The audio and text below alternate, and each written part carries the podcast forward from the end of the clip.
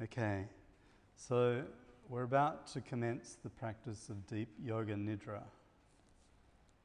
Yoga nidra is a Sanskrit word for yogic sleep. Nidra is sleep. But it's not the kind of sleep that we normally experience when we go to bed at night. In this state of deep yogic sleep, the goal is actually to use the technique to allow the body to relax so completely that, for all intents and purposes, the body goes to sleep. And you can monitor this with both the heaviness of the body and also the breathing will change. And, but the, the fundamental difference between yoga nidra and typical sleep, which is known as sushupti, deep sleep, is that in yoga nidra the awareness stays present. So, in other words, the mind or the awareness is awake and alert. So, normally in deep sleep, so you know the different states of consciousness, right? There's the waking state, which we call jagrat. That's what we're sort of in now. And in jagrat, the seat of consciousness is in the third eye, it's in the area between the eyebrows, the ajna chakra. Then, as we move into, well, firstly, we go into dreams, the dream state, that's called svapna.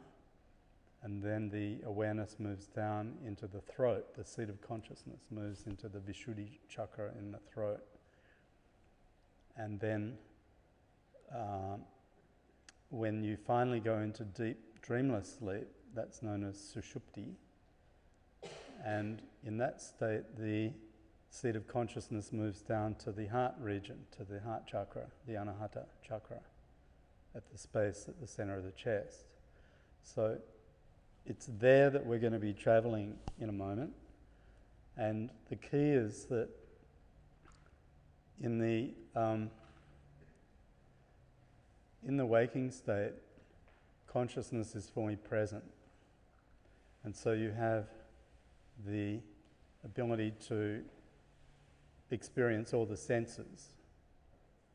As we move into the dream state, the senses are still active, but they are responding to imaginary stimuli. So you can have a dream that is fearful, and your heart rate will still increase in the dream and in reality. So that, that there's still a sensory experience within the dream state. In the deep sleep state, uh, and, and so in the dream state, you're actually working in the subconscious mind.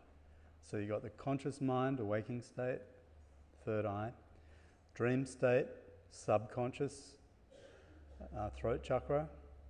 And then finally, where we're going today is the unconscious. We're going to be accessing the unconscious mind, which is the state within normal deep dreamless sleep and also the state of yoga nidra. So that's a little foray into the different areas. Now we're going to be walking through each of those zones, but progressively we're going to end up in the space in the heart, the center of the heart region. Now, why do we want to access the unconscious mind? Well, the answer is that the yogis believe that the drivers of behavior the source of our suffering, the source of ego, the source of our perceived experience of being separate from the world and from everything, arises because of subcon- uh, unconscious uh, experiences that have been sublimated from past experience. If you believe in reincarnation, that would also include past lives.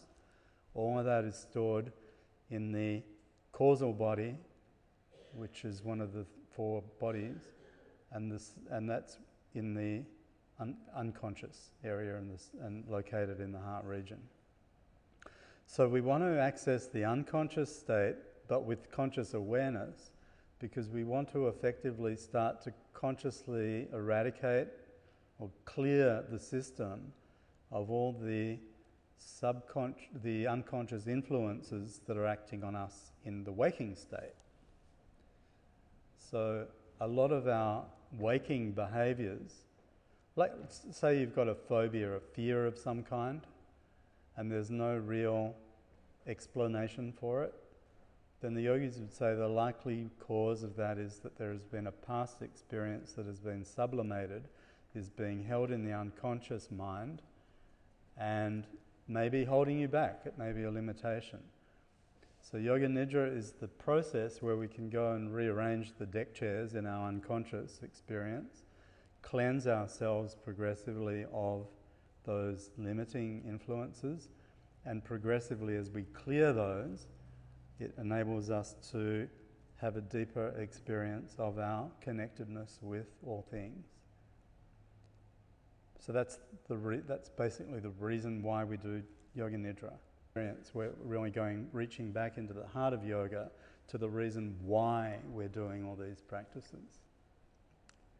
So that's a little bit of a, an introduction to Yoga Nidra. Now, you may not, in the first time you do this in this way, go into the unconscious state directly. This is something that, you, like anything, you need to work on, you need to practice. But I can say that if you can extend your yoga, yoga nidra practice to one hour, let's say, and you can actually do it in the night, ultimately, when the yogis sleep, they don't sleep like we sleep. The highest yogis that I'll be referring to in my talk actually go into a yoga nidra state, so they're actually doing spiritual work while they're asleep. So I love that because it feels like you're getting something for free, that you can be getting all the rest of sleep physiologically, but you're also doing the deep spiritual work that occurs down in the levels of the subconscious. But you may not get to those deep levels, you know, after 10, 15, 20 minutes. You may need to go for an hour or two hours or three hours and you can do that. And in fact, you just stop trying with the intention. Remember, we said you set the intention at the beginning. So we're going to do that too. The intention in Sanskrit is called sankalpa, sankalpa, which means uh, will. It means uh, it's an instruction that you give yourself or a, um, a resolve that you give yourself at the beginning as you were entering into the Yoga Nidra state. Remember how we released the intention of the uh, profound transformation at the beginning of today's session? So you're going to do the same thing. I'm going to invite you to formulate a sankalpa or an intention that you're going to carry into this Yoga Nidra state. And it's absolutely up to you what that is. Uh, in Yoga Nidra, you're deciding what habits or patterns or behaviors you want to change, and you're carrying that into the unconscious through the sankalpa. So I'll give you an example. Let's say you're really bad at getting up in the morning and you want to cultivate the habit of naturally waking up at, let's say, six, so you can do your yoga practices. Then your sankalpa would be that from now on, and you usually you phrase it in the in the present tense.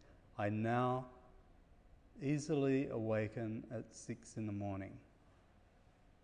Something like that, something very simple. Or you could even encapsulate it in a single word, just say six. And you'll know because this, the unconscious knows what that means because you've already, you know, you, you, you know yourself what you're meaning by that. So you take the sankalpa in. Let's say, though, it's a negative habit that you want to lose. So maybe you want to um, uh, change the way that you view a certain person. Maybe you've got unconscious fears or feelings towards someone you can't explain why. It could be karmic. So you might just visualize that person as the sankalpa and surround them with love, and that becomes the practice. So this is limited only by your imagination and by your perceived need at the time. Now, if you don't have any specific items on your agenda, like qualities that you want to cultivate or um, other negative qualities that you want to drop, then your sankalpa could just be something as simple as peace or, you know, why not shoot for the max, go for liberation. So that's, that's always a good standby, and ultimately that's what we're all here for. But you might, might want to do it progressively by dropping specific barriers. Or the other thing is, you may not know what the things are that are holding you back in the unconscious. This is a very common thing that we have all these samskaras, these past karmic impressions that are blocking us, but we actually aren't even, by definition, they're in the unconscious, so we don't know what they are. So maybe the sankalpa that you would use is to show me, show me where my limitations are so that I can eradicate them.